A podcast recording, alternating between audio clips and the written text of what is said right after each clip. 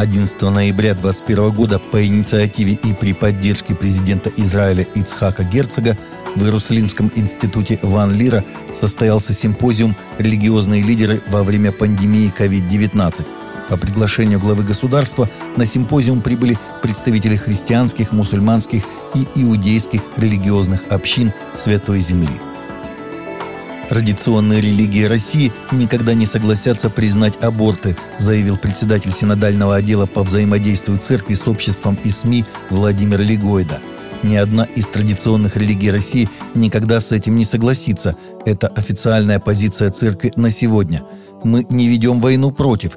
Я бы сказал, что церковь выступает за, за жизнь сказал в эфире телеканала RTVI Лигойда, которого цитирует РИА Новости – при этом дискуссия с государством по теме присутствия абортов в ФОМС, по его словам, остается сложной по соображениям совести верующих.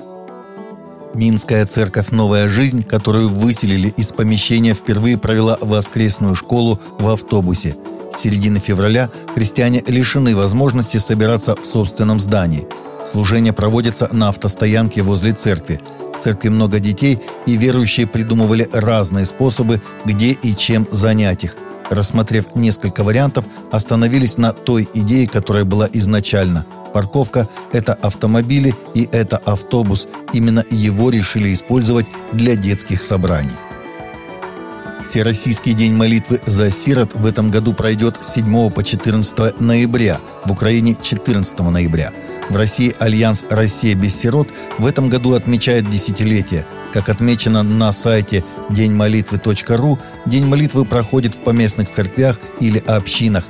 Служения, малые группы, концерты и организованные встречи – все эти мероприятия побуждают христиан услышать Божий призыв и позаботиться о сиротах. Христиане из разных церквей объединятся в один голос. Эритрейские войска, участвующие в конфликте в районе Тыграй на севере Эфиопии, убивают сотни священников Эфиопской церкви и насилуют их жен, сообщает британская The Tablet со ссылкой на благотворительную организацию Relays International. Благотворительный фонд утверждает, что эфиопское духовенство является мишенью в ходе боевых действий между силами Тиграя и войсками Эфиопии и Эритреи – Насилие началось в ноябре 2020 года после того, как бывшая правящая партия Народно-освободительный фронт Тыграя отказалась присоединиться к новой политической партии, созданной премьер-министром Абием Ахмедом.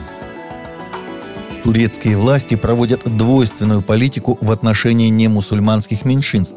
В частности, общинным школам отказывают в финансировании, несмотря на провозглашаемое Конституцией равенство граждан страны, сообщает Фидес – так, на днях комиссия по планированию и бюджету Министерства образования Турции большинством голосов отклонила депутатский запрос армянского парламентария Гаро Паэляна. Депутат просил выделить часть министерского бюджета на 22 год на поддержку образовательных учреждений, находящихся на попечении местных христианских, иудейских и других религиозных общин. Мусульманские экстремисты в Восточной Уганде подозреваются в убийстве 60-летнего христианского старейшины, который привел много мусульман ко Христу, сообщают местные источники. Обезглавленное тело Алекса Мукасы из деревни Бусан-Даби, городской совет Букува в районе Лука, было найдено 17 октября. Он ушел из дома 16 октября и не вернулся в тот день, как ожидалось, сказал его брат. Служение Genesis, создавшее точную копию Ноева ковчега в северном Кентукки, США, построенную в соответствии с указаниями, которые Бог дал Ною, теперь планирует построить рядом с ней точную копию древней Вавилонской башни. В Ветхом Завете Библии говорится, что древняя башня была построена потомками Ноя после всемирного потопа.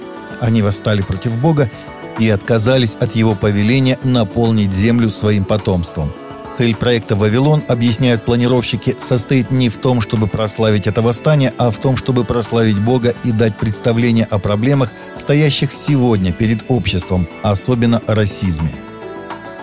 Хип-хоп-исполнитель Лекре, популярный благодаря христианскому посланию в своей музыке, запускает новую веб-серию из шести частей для обучения финансовой грамотности – Под названием Project Webeck основатель Reach Records надеется научить следующее поколение строить и защищать свое финансовое здоровье. Сериал будет служить еженедельным руководством для зрителей, чтобы они узнали о важности создания финансового наследия. Таковы наши новости на сегодня. Новости взяты из открытых источников. Всегда молитесь о полученной информации.